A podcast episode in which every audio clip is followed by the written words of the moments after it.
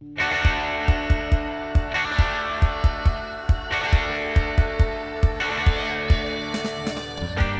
plot so far. Many are the stories of Pope Mordecai Stimberline and his irrepressible desire to cut people's heads off with a scythe. Some believed that Stimberline was an avenging angel sent by God, because God was annoyed with people for eating fish on the wrong day or allowing menstruating women to sit on a chair or something. Some believed that some believed that Stimberline had shaken hands with death, causing his flesh to peel away from his bones and slowly turn him into a spooky skeleton. And some believed that Stimberline was from space, because he said he was from space, and he was from space. Pip Stimberline had arrived on Earth in a two man spaceship with his best bud and fellow magic space gas user, Gret Binchleaf, a man so dirty, every time he lifted his arms, a flock of pigeons flew out. A man so sweaty, every time he walked upstairs, Noah had to build an ark. But a man so sexually magnetic that when he went to a crowded place, everyone's underpants would just fly off and stick to him. So that he was covered in used pants, which some people mistakenly took to mean that Gret Binchleaf could grow clothes. Oh. Which, of course, is ridiculous. What? No one can grow clothes. Retcon. What, what Gret Binchleaf could do was attract pants. Pip liked Gret because Gret was ugly. And Pip hated anyone who might threaten his position as most attractive man in the universe for deaths. A position which was becoming increasingly precarious the looser Pip's skin became, and the more often his face fell off. Like when he sneezed that time and ended up in the Duchess of Gloucester's soup. And she got really upset because she'd ordered cream of mushroom, not face of Stimberline. Eventually, Pip said goodbye to his dear friend Gret Binchleaf and fucked off to Rome. His need to be adored just wasn't being fulfilled by Gret occasionally telling him he had a nice skeleton. and in Rome, someone like Pip could easily succeed if he did some space magic but pretended it was Jesus magic. Hmm. Pip Stimberline became Pope Stimberline, although when he wasn't there to hear it, the cardinals called him Pope Bonyface. As if this weren't bad enough, Stimberline also developed the irritating habit of decapitating anyone he thought was too attractive, especially attractive women. Mm-hmm, mm-hmm. Stimberline, like the modern day internet misogynists he definitely wasn't a metaphor for, really hated attractive women. How dare they be attractive and or confident? It threatens my delusions of superiority and makes my penis go small. I must hurt them in some way, i.e. with a scythe or on Twitter. Pretty quickly, Pip's murdering got out of hand. So Cardinal John Penis wrote to the, wrote to the King of England for help because someone had told him that the king's wife, like Stimberline, knew the ways of the magic space gas. Hmm. The king's wife, it turned out, was Gret Binchleaf. Except now he was a woman for some reason.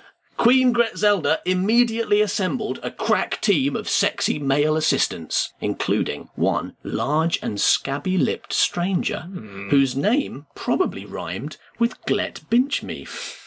And they left for the Vatican City in France. But no sooner had they arrived than Gretzelda found herself at the mercy of Stimberline's scythe. A scythe, according to legend, that Stimberline had stolen from Death himself. A scythe so powerful it could kill anything, even chairs. Yeah. A scythe. Thank you.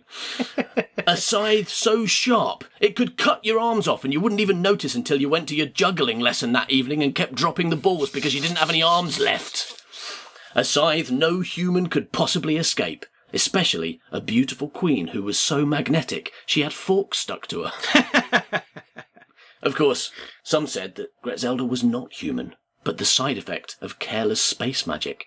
They said the real Gret Binchleaf had gone into hiding, and maybe that friend of Gretzelda's knew where he was. The big one with the scabby lips, whose name probably rhymed with Jet Mince Beef. Who is the mysterious large man with the familiar voice? Why did Gretzelda start talking like Zippy in chapter 12? Just what the crapping twit is going on? Find out by listening to Gret Binchleaf and the Adventure of the Complicated Head, Chapter 13 The Adventure of Everything Being Explained and Making Perfect Sense, Canon. The continuing adventures of Gret Binchleaf, the soft boiled private dick with a crippling fear of pies. Pope Mordecai Stimberline raised his scythe, and a bit of his arm fell off. I am Stimberline, he declared, causing the loose skin on his face to shift disconcertingly. I am appointed by God. On the steps of the great cathedral, a crowd of men, women, children, and a dog watched as Pope Stimberline disintegrated before them. Oh. If much more of his flesh came off, he'd be nothing more than a spooky skeleton wielding a scythe. Oh right, so don't actually disintegrate. No, it's, it, that's how it looks because his, all his, his Yeah, flesh and skin is falling off, you know. A scythe which was currently pressed against the neck of Queen Gretzelda Binchleaf, causing a trickle of blood to run down the scandalously low cut collar of her dress Mm. and into the vast chasm of cleavage between her frankly magnificent job wobblers. I know your words appointed by God, said Gretzelda. I arrived with you in that spaceship, remember? Stimberline gave an angry frown, and his face fell off, landing on the floor with a splat. God does not appreciate common scum such as you, trying to usurp my beauty. "Uh, What beauty? said Gretzelda. You mean your beautiful face that's currently on the floor being eaten by a dog? Stimberline looked down to see the remains of his face disappearing inside Shep, the village dog. How was he supposed to wear it now? It would be very difficult to inspire fear in his followers with a whole dog glued to his head. The choir boys already called him Ookie Spooky Face. Yeah. He didn't want them calling him Oggy Doggy Head. no, he'd have to get a new face from somewhere.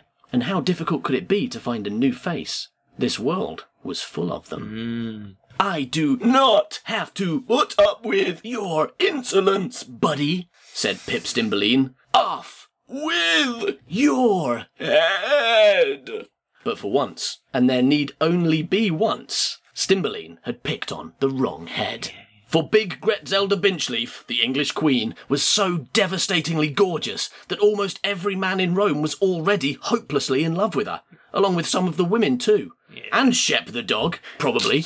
It was a safe bet considering what he was doing to Gretzelda's leg. The crowd surged forward, driven by a fearless compulsion to save the beautiful queen. They took Stimberline's scythe and quickly bound his arms, legs, and head. It may not have been necessary to tie up his head, but it's better to be safe than sorry. Unhand me, puny humans! Release my head! Shall I tell you what I think? Gretzelda began. Ah, that's better, she said. I've had a frog in my throat since France. and I don't mean that in a racist way. Although I did blow that Frenchman. But that's not important right now. The villagers realised that there was nothing to be gained from tying up Stimberline's head and decided to hang him from a tree instead. Here's what I think, Gretzelda said, as Stimberline was hoisted into a dangling position. I think there's no such thing as a free lunch, unless you steal it, or if someone gives it to you, or if you just eat something you find on the floor like a dog. But, you know, just because there's a dog on the floor, that's no reason to eat it. Gretzelda looked at Shep the dog hungrily. I also think you can't hang a skeleton to death. The only way to get rid of Stimberline is to bury him in a very deep hole and build a church on top of him. Ah. The holiness of the church will stop him from space magicking his way out, I expect. When was the last time you saw someone lift a church using space gas? Never. So start digging. There was a murmur of obedience from the group of men, who all wanted to do it on Gretzelda, and they began to dig. And it just so happens that I planned for this exact turn of events and brought along Italy's greatest architect and master builder, Dominic Maniti. Oh, ah, I forgot. okay, good. Yeah. Hello, my name is Dominic Maniti. I'm from Italy. Uh, yes, I am, said Dominic Maniti, the Italian. I already said that, Dominic, you useless chin banana. Now, are you or are you not good at building churches? I am the greatest church builder in the world and probably space. Oh, look at my space churches, and they're good. Oh, yes, they are.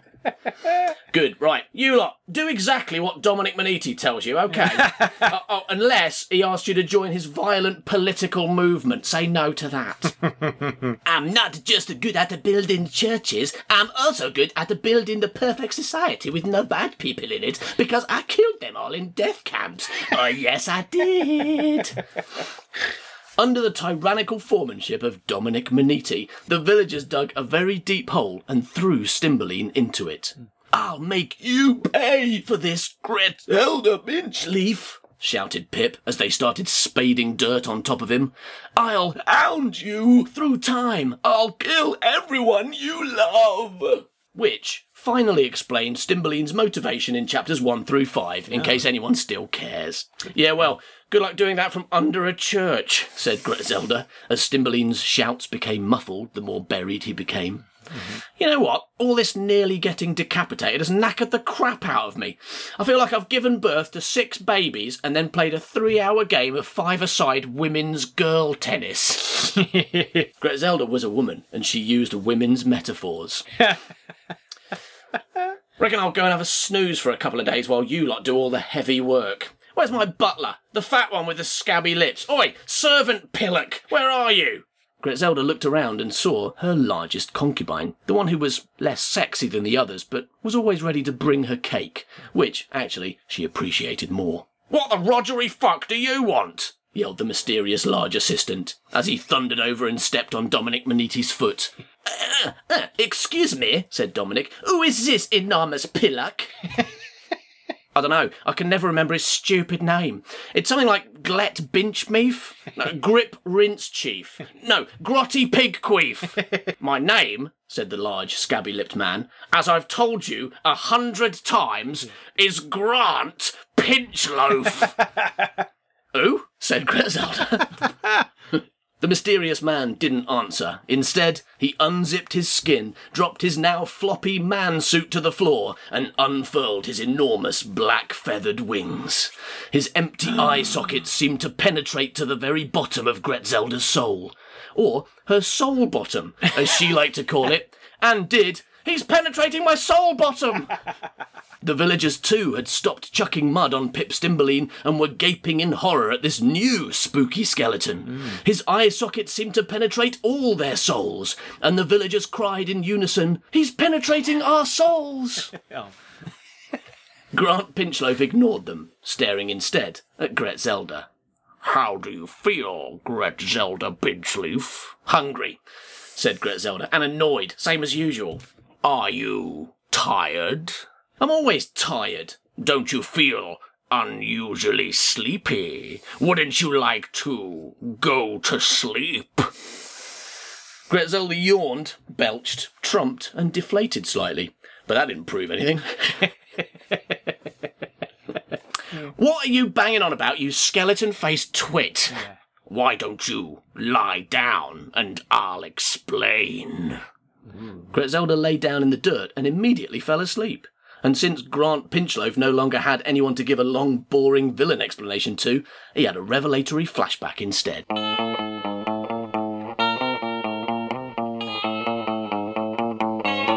Several months earlier. At the weekly coffee morning of the Four Horsemen of the Apocalypse, they were playing Hungry Hungry Hippos, while Pestilence made snide comments. So, Death, how many times has Gret Binchleaf been resurrected this week? Four? Five? It's only three, actually. One on Wednesday, then two on Friday afternoon. It is embarrassing, you know, said War, who was winning the game, as usual. We all have difficult jobs. I've currently got conflicts involving 640 countries on 32 different planets. Pestilence has to go around injecting diseases into mosquitoes and rubbing people's snot onto door handles. And poor Famine, she never stops hiding food from people. You should see her out in the desert burying their sandwiches. That's right, said Famine, whose hippo had managed to eat exactly no balls. And I hide sausages in trees.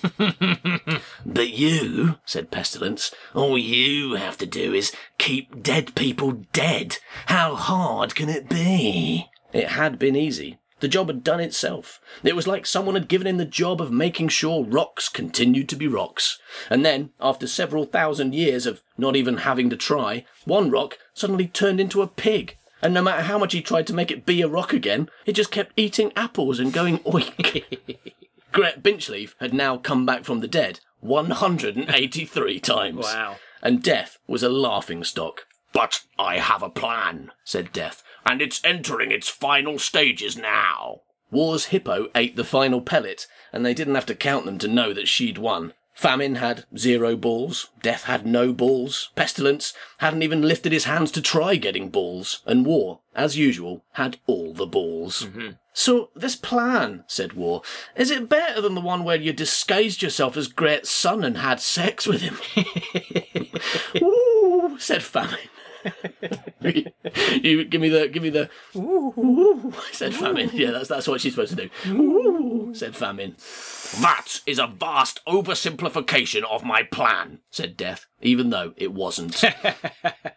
Go on then, prompted Pestilence as he reached into the games cupboard and pulled out Operation. I found a man so vain he was trying to teach chickens to say, You're beautiful, Pip. Then I pretended to be a travel agent and told him about Earth, where the people are so stupid they'd worship an illiterate moron if he gave them all a nice red hat and promised to build a big wall. Why did you do that? asked Pestilence. I thought the moment Pip saw Gret Binchleaf, he'd murder him in a jealous rage. You must have noticed that Gret is strangely magnetic. Ooh, said Famine. but when they met, Pip didn't even notice Gret's allure. Stupid heterosexual idiot. Then he tried to kill me. Moron, you can't kill death any more than you can eat your own mouth. So you pretended to die? Yes. And then I gave Pip what he really wanted immortality. You you made him immortal? Yes, but only part of him. Which part? His skeleton. this had been the most fiendish part of Death's plan, because as Pip aged and died, Eridanians have a short lifespan of 22 space years. His skin and flesh and organs shriveled and fell off, but his immortal skeleton persisted. This was too much for Pip's vanity, driving him homicidal with jealousy. He seemed to become less rational every time he pickled his head. And when, during a papal mass with all the cardinals in attendance, his brain fell out of his mouth, all hope of logical thought was lost. And it was really embarrassing. He tried to pretend it was an unusually large piece of chewing gum. Yeah. But no one in the 14th century knew what chewing gum was. So Pip said he'd eaten a chimpanzee's brain for breakfast and it had disagreed with him. Word got around quickly that Pope Stimberline liked eating bits of chimp, and people started bringing them as offerings.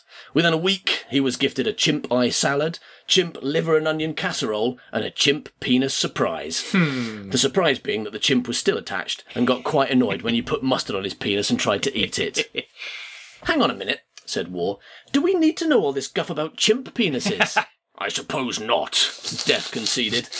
Anyway, the final obstacle to my goal I overcame quite recently when I used magic space gas to turn a bunch of random people into women. Well, I suppose that explains why the four horsemen of the apocalypse are not as male as once they were, said Famine femininely. I actually only wanted to change one person, but I missed several times. So, Gret Binchleaf's a woman now, said Famine. Ooh, I bet he's right hot and boobered, isn't he? Oh, I do like that Gret Binchleaf. He makes my life that much easier. There's no need to hide food when Gret Binchleaf's been in the room. There's none left to hide. Did you know, one time, he ate all the chips? All of them! So there were no more chips! He'll be after my job if I'm not careful. But why did you want to turn him into a woman? asked Pestilence. Because now, all I have to do is get Gretzelda and Pip together, then let Pip's jealous misogyny do the rest. I'm going to manipulate her into traveling to the Vatican by disguising myself as the one person Gretzelda trusts more than any other. Who's that? Gret Binchleaf. Right, said Pestilence, because your disguise plans have gone so well in the past. It's a waste of time anyway, said War. So what if Pip does kill Gret Binchleaf? He'll be back to life before dinner time. You misunderstand, said Death. My plan is not to kill Gret Binchleaf. Then what is your plan? I've used the magic space gas to modify my scythe. All Pip has to do is draw blood, and Gretzelda Binchleaf will fall into an enchanted sleep for a hundred thousand years. Hmm.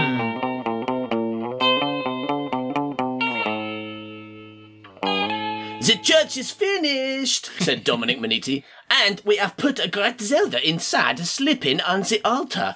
And I might have given her a little kiss on the lips. Oh, yes, I did. I said don't kiss her. Thank goodness you're not a prince. Or handsome. Who is going to be Pope now Stimberlin is under the church? Is it going to be me? Sure, go ahead. Who cares? Oh, look at me, Pope Mordecai Dominic Maniti. I don't know why that makes me laugh so much. Like he thinks you have to be called Mordecai. Yeah, yeah, yeah. Yeah. Oh, look at me, Pope Mordecai Dominic Maniti. Now things will be different. I think I will start by cutting someone's head off. by cutting someone's head off with a scythe. Oh, yes, I will. Really good. I'm leaving, said Death. See you in a month, Maniti. Death Pinchloaf swung his scythe and ripped a hole in the underpants of reality. On the other side, he could see Pestilence already brewing some coffee and setting up the buckaroo. Eh, what happens if Stimberlin escapes and starts murdering people's heads off again? Don't worry, said Death. He won't claw his way out until the early 21st century. Death stepped through the reality orifice and closed it behind him, content in the knowledge that all loose ends had been tied up, every question had been answered, and everything made perfect sense. And anyone who disagreed either wasn't paying enough attention or was a right, proper thicko. Canon. Yeah, good, like that. Will Gretzelda really sleep for a hundred millennia? Won't she need to wake up to go to the toilet? Is Gretzelda permanently a woman now? And if so, how will fragile white men cope? Will Howard finally reveal what Mordecai Stimberlin is secretly an anagram for? Find out in the very final chapter of Gret Binchleaf and the Adventure of the Complicated Head.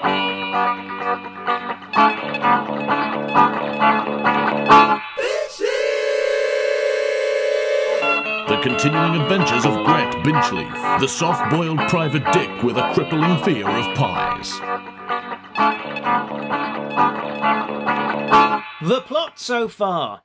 After many years and much toing and froing through history, supervillain Mordecai Stimberlin has finally been defeated. Stimberlin, who had grown daily more and more skeletal and consequently become more and more terrified of American scientist Ohio Grant, was now trapped in a time loop by once man Gretzelda Binchleaf, Yep. condemned to an eternity of beheadings and burial.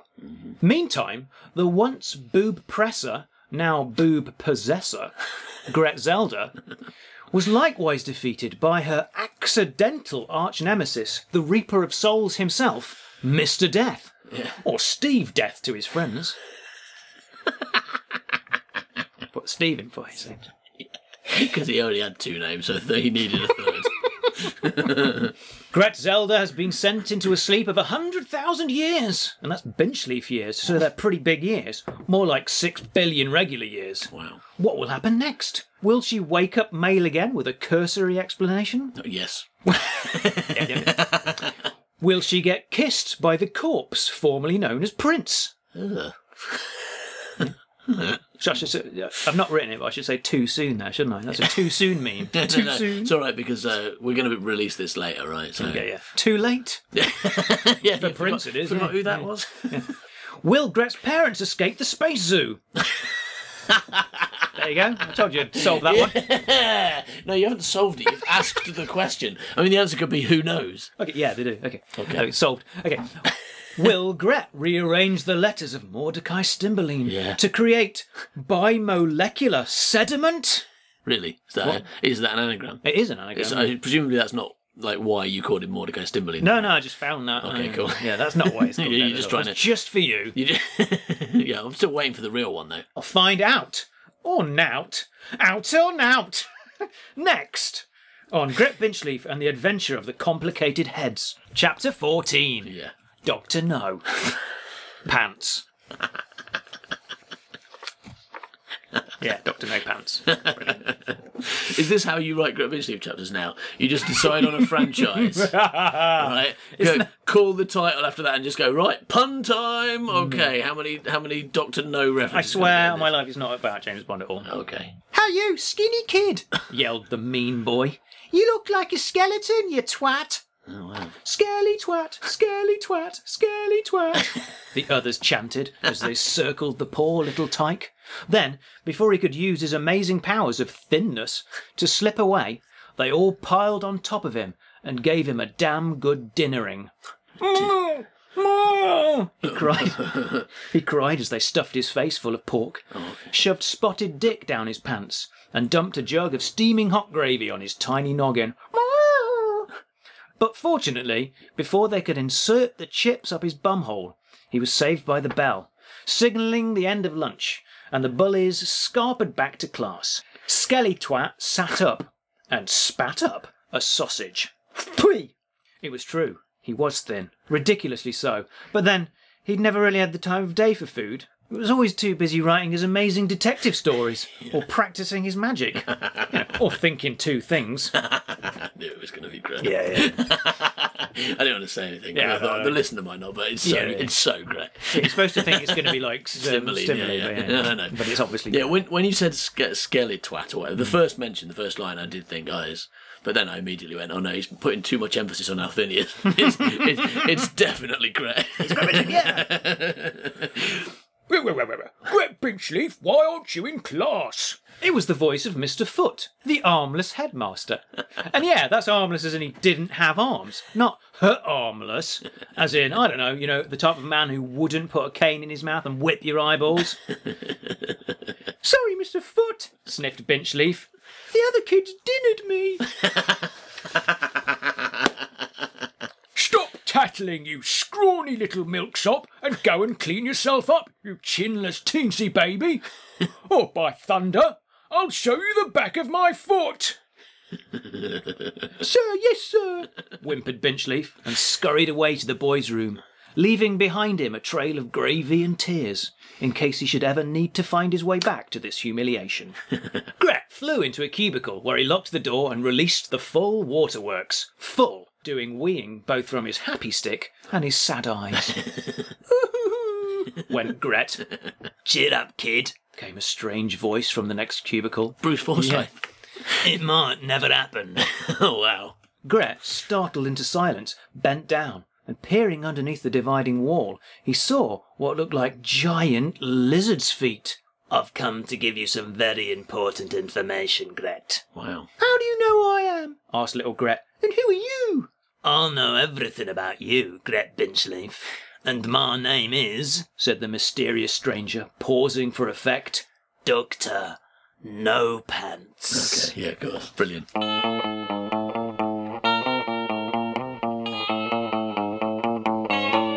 Across the whirly blobbiness of space-time, in the Mega Hula Bonza Jackpot Space Casino, on the third moon of Boobalon Centauri, a man waded through row upon row of three-armed bandits and sat down with a colossal thump at the galactic baccarat table. Deal me in, he said bluntly.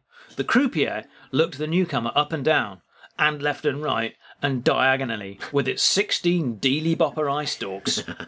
Do you have any chips, sir? I just ate the all you can eat buffet. In fact, I just ate all the all you can eat buffet. But sure, yeah, give me some chips. Well, how many would you like, sir? He's going to say all the chips. Um, all of them? ventured the giant. Yeah. Then, as he watched the croupier reach for the colourful counters with a hairy sucker. Oh, plastic money. Right, yeah. Okay, Give me 50 thou in singles, said the man, and sparked up a space Marlboro. Ten only minutes later, Ah, yeah. the behemoth. the behemoth had quadrupled his chips and was having difficulty in refraining from eating them. Sure, they were plastic, but they were still chips. Across the baccarat table, a tall, sexy chinned hottie in a strapless Versace dress, and for some very probable reason, a big, hairy Ushanka. What? Ushanka. What's an Ushanka? I think it's pronounced Ushanka, I didn't bother researching. it. what is it? It's a big Russian hat Okay. with the ears and all that shit. Pushed all her chips onto the bays. I will go all in. she said in an accent. I admire your courage, miss, Keegan, she replied. Stefan Neal, Keegan, Oh, Stephanie. Okay, she's been benchified. I admire your look, Mr. Benchleaf. Gret Benchleaf. La la la la la la la la la la la la la la la da da da da da. Oh, no, wrong pigeon. Um, Mr. Pinchleaf. I suppose you wouldn't care to raise the limit. I have no objections, assuming that means what I think it means. What do you think it means? Um, sex. Oh, higher stakes. Yes, exactly. It means higher stakes, and the higher stakes are winner gets to have sex with loser. that's, some, that's some pretty clear stakes. Gret tugged on a cuff. And the loser? Who did they get to have sex with? now, hold on, start that question. Different question. Your room or mine? He said as he pushed all his chips into play. One lost game of Baccarat later, Gret Binchleaf was back in his hotel room with no money and a rich Russian woman. so, said Gret as he shook her a martini. Interesting name you have there. Stefan Neal, No, your surname. Keegan, I chose it myself. She said, drawing near to Gret, sliding her hand into his trouser pocket. My two favorite things keys She said, pulling out Gret's space car keys. and guns. She said, pointing her gun at his bollocks. Kinky, said Gret. yeah, yeah. There's some. int- I, I like I like sex games where people shoot my bollocks off. Then, as she put his keys in her purse with the money from Baccarat, he finally realised he was being robbed. Cool. Ah. Yes, I'm robbing you. now strip, Binchleaf. Ah, come off it. At least leave me my clothes. I thought we were friends. You'll be fine. Everybody knows you can grow your own. no, I can't. That's just something the kids at school used to say.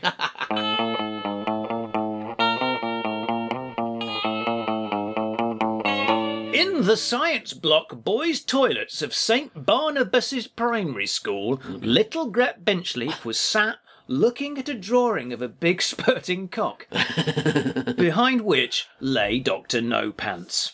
That's on the cubicle wall, basically. But won't I become chubby? You will. You must. What? Why? You're going to be a top detective whizzing about through time and space. But how are those two things related? said little Gret, his detective mind failing to find a connection. Well, at a moment's notice, you could be flung from one end of the universe to the next. What you gonna do? Pack a bag? I don't know. Well, come on, come on. You're under attack. Daleks are climbing up a ladder to get you. Quickly, where are you going to keep all your stuff? Um, listen to me. I can't tell you exactly how, or why, or when, or what, or who. No, no, I can tell you who. You! But in the future, many times your life will depend on your unique body shape, chins, bellies, moobs, and all. I mean, without them, you will most certainly be doomed. So here. Dr. No Pants slid loads of crisps and chocolate bars under the dividing wall. Eat up. And you're certain, if I do this, I'll become the best detective in the universe, leave this stupid schoolway behind, and get to see lots and lots of knockers! Positive. Oh well, you only live twice, shrugged Gret, and started to eat.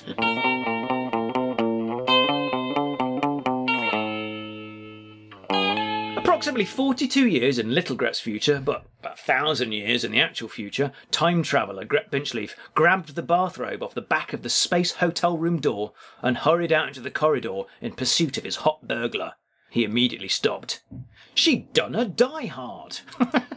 Even Gret's thick soles were reticent to go for a run all over this broken glass. Fortunately, this being a hotel, many of the room's occupants had left their footwear or tentacle wear out to be polished. And his neighbour, being a massive talking dinosaur from Rexicon Minor, meant that his boots almost fit Gret. Also, Gret couldn't help but notice that outside the dinosaur's door, the dino door if you will, room service had recently left some steaming breakfast pancakes topped with fruit. They looked hot and bananaed, thought Gret, and said so. They look hot and bananaed. Sure, he needed to chase Stephanie Keegan, but there was always time for breakfast. Gret grabbed it and swallowed it right down. But it was more than just hot and bananaed. It was red hot and pineappled. Oh, the combination of scalding pancake batter and fruit with the word pie in immediately caused Gret's throat to contract and his tongue to swell up so that it barely fit in his mouth. Screamed Gret as he crashed back into his hotel room. And after five minutes, with his head under the cold tap, Stephanie had well and truly escaped. And so it was, presently, half naked and screaming incomprehensibly, that Gret was arrested in the Space Hotel Watch Shop for public indecency and attempted theft. Gret had said as they'd thrown him in a cell. He had insisted, but nobody was interested. Gret hurried over to the bucket in the corner and started to grunt. The He Portal watch he had in fact successfully stolen was lodged pretty firmly up his arse where he'd hidden it, but time was running thin. If you couldn't squeeze it back out within the next eight minutes, the one hour window to travel back and stop Stephanie would be closed forever. Oh, but it was no use, try as he might, it was stuck. There was one other option though. Instead of pushing, Gret clenched. Hmm. Gret clenched harder. Hmm. Gret clenched hardest. And there was a beeping sound from deep within his posterior. He smiled. His sphincter had successfully activated. He portal. Warning! Said Gret's arsehole. You have selected to travel back more than the permitted hour. Do you wish to continue? Gret frowned and clenched again. You have selected yes. And with that, the whole universe seemed to be shat out of Gret's arse, and then to swallow him up in a haze of stars and nonsense. Truest thing ever said. Gret landed with a gut shuddering squelch. He was alive. Just. But his bathrobe had gone, missing somewhere around the 23rd century. And he was now stark bollard. Bollard? well, bollards are naked. Yeah, so- yeah. I mean, bollocks often aren't. Fair enough. He was now stark bollard naked. and stark bollock naked. But for his stolen dino boots. As he stood, head pounding, he became acutely aware of the sound of voices. Children's voices. He couldn't be caught naked at school. It had been hard enough to explain it the last time.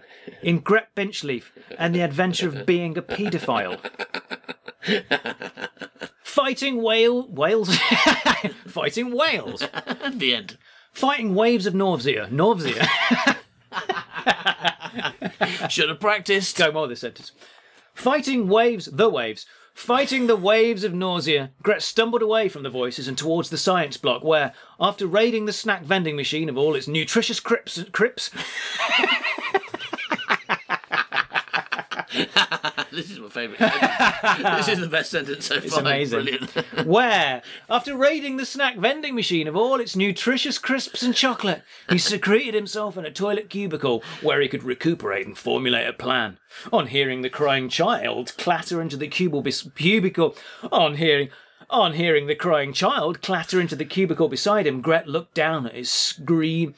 Gret looked down at his green, scaly webbed dinosaur boots and had a massive pang of mem now and thenering.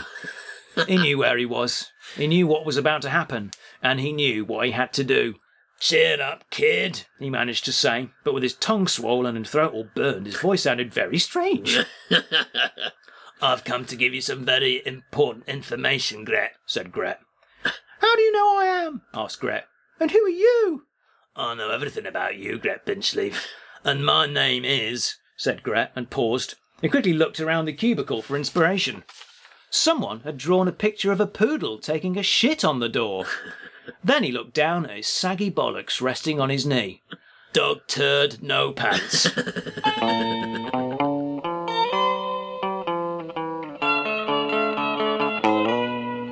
That was then, of course. This is now. Gret Binchleaf wasn't a little boy anymore. He was a fully grown woman. The handsome prince rode his horse up the stone stair that was overgrown with ivy. More than five hundred years had passed since the people had risen up against Pope Mordecai Dominic Maniti and pulled his willy off to death. The church now lay abandoned. Dismounting his steed, with sexy muscles, the prince punched open the oak doors. The layers of dust which had gathered over the years were whipped up in a frenzy, making swirling, ghostly patterns in the shafts of sunlight which stabbed through the colourful windows. Stepping delicately over the old tiled floor of the temple, temple, whatever, being being certain not to step on the red tiles, which legend had it would shoot poisonous arrows or spears or crabs or something. He tiptoed Shoot crabs, yeah. he tiptoed up towards the glass coffin.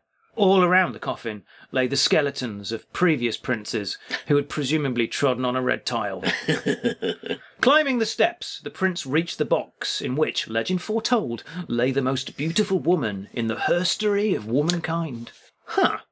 Maybe it was the warping of the aged glass, or maybe they just had different taste back in the olden days. But if he was being honest, Prince Jamie of McCrimmon there's no shortage of him today. Prince Jamie of McCrimmon couldn't help but feel he'd seen less hairy women at the circus. Still, I need to get my sleeping beauty badge if I'm ever going to advance to Eagle Scout. So, shifting the glass top aside, he puckered up and leant down to kiss Gretzelda Binchleaf. Here, do you mind? said the bearded woman. I'm trying to get some shut eye. what?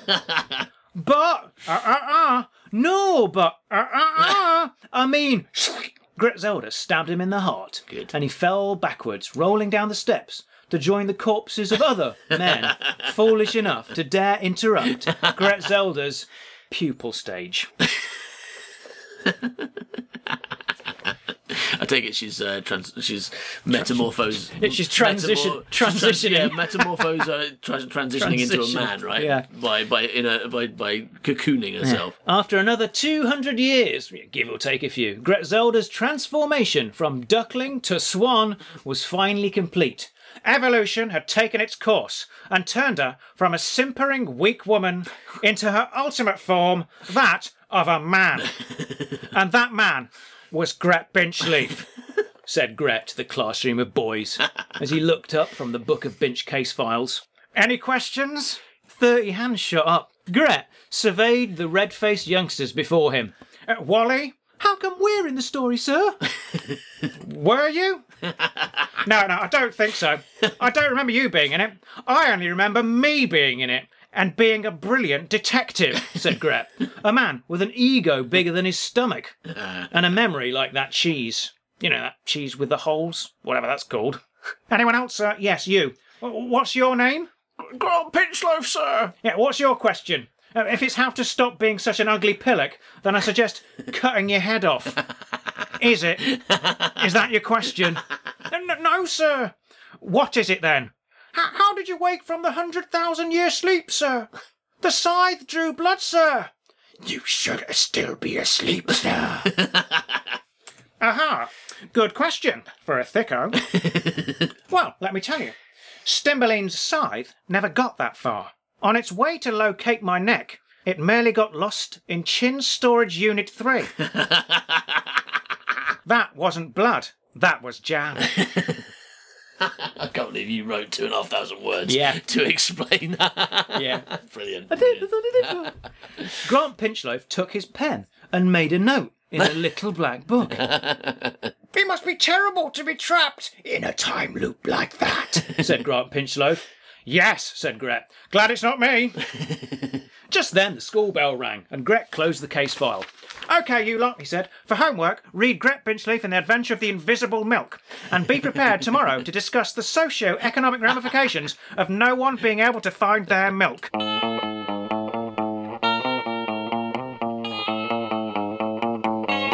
Epilogue. Later that day, as Gret lay in bed with Nicolette Patches, chewing some postcoital gum, she happened to remark, Oh, Gret, you're not like other men. You're not wrong there, he replied, feeling pleased with his penis. No, I mean, all this time in bed, and not once have you farted. No, said Gret. I gave up farting for flatulent. For flatulent. But it's Easter now, she said, either not getting the joke or not finding it funny. Definitely the latter. Oh, blimey. In that case. And with that, Gret purged the huge month long build-up of space gas from his body. Oops, that wasn't space gas, he said laughingly.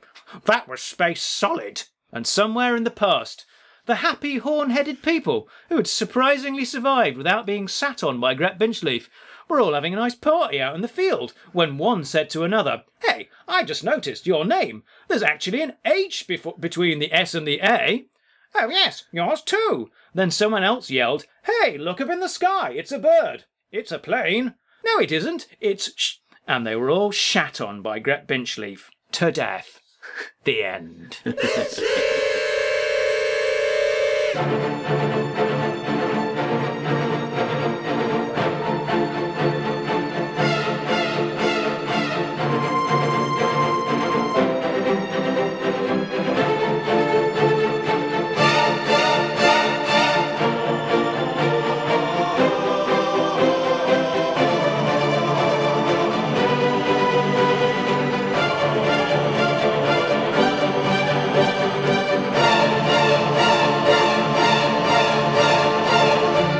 Thank you for listening to Gret Binchleaf and the Adventure of the Complicated Head. That was the last chapter. No! That's it, the story.